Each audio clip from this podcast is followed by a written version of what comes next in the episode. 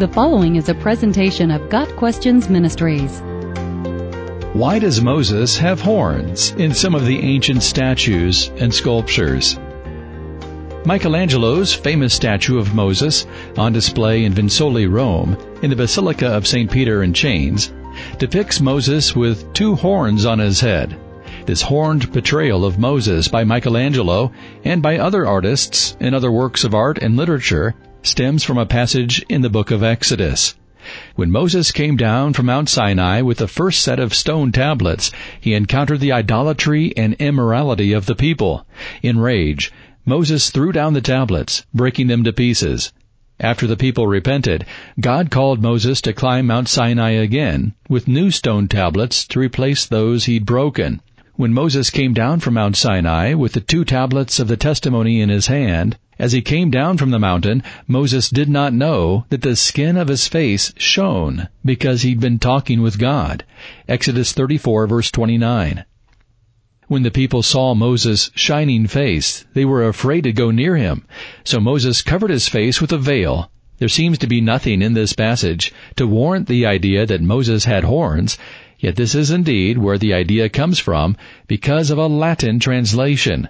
The original Hebrew word used to describe the radiant skin of Moses' face is karan.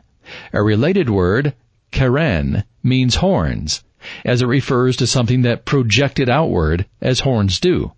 However, the word karan properly means to shine or to send out rays.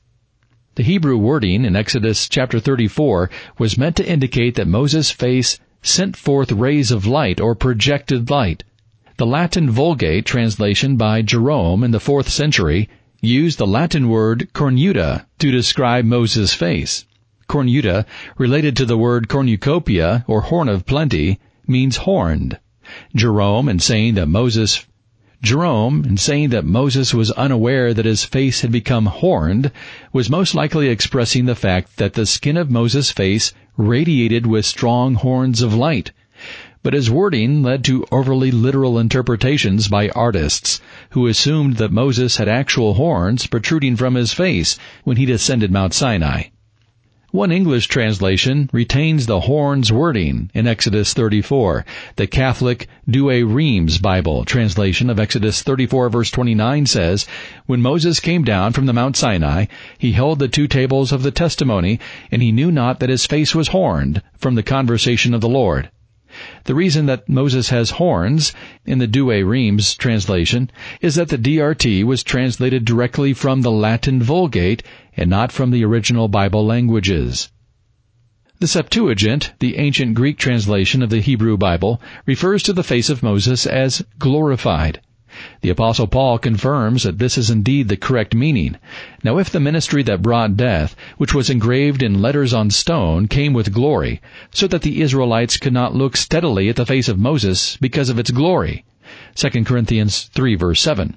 It's possible that Michelangelo and some other ancient artists used horns symbolically, in the same way Jerome did in the Latin Vulgate, to visually illustrate rays of light in the form of horn-like protrusions.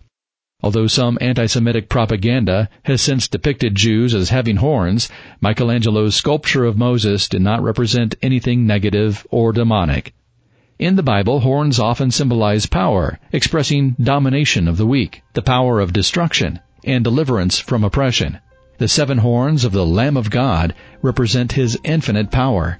Moses did not have horns on his head, but he had a face of strength, emanating rays of light after he talked with God. The Bible is clear about this, but a faulty translation of one verse, some would say an overly literal translation, amplified by classical artwork, has led to some confusion and puzzlement. Got Questions Ministry seeks to glorify the Lord Jesus Christ by providing biblical answers to today's questions. Online at GotQuestions.org.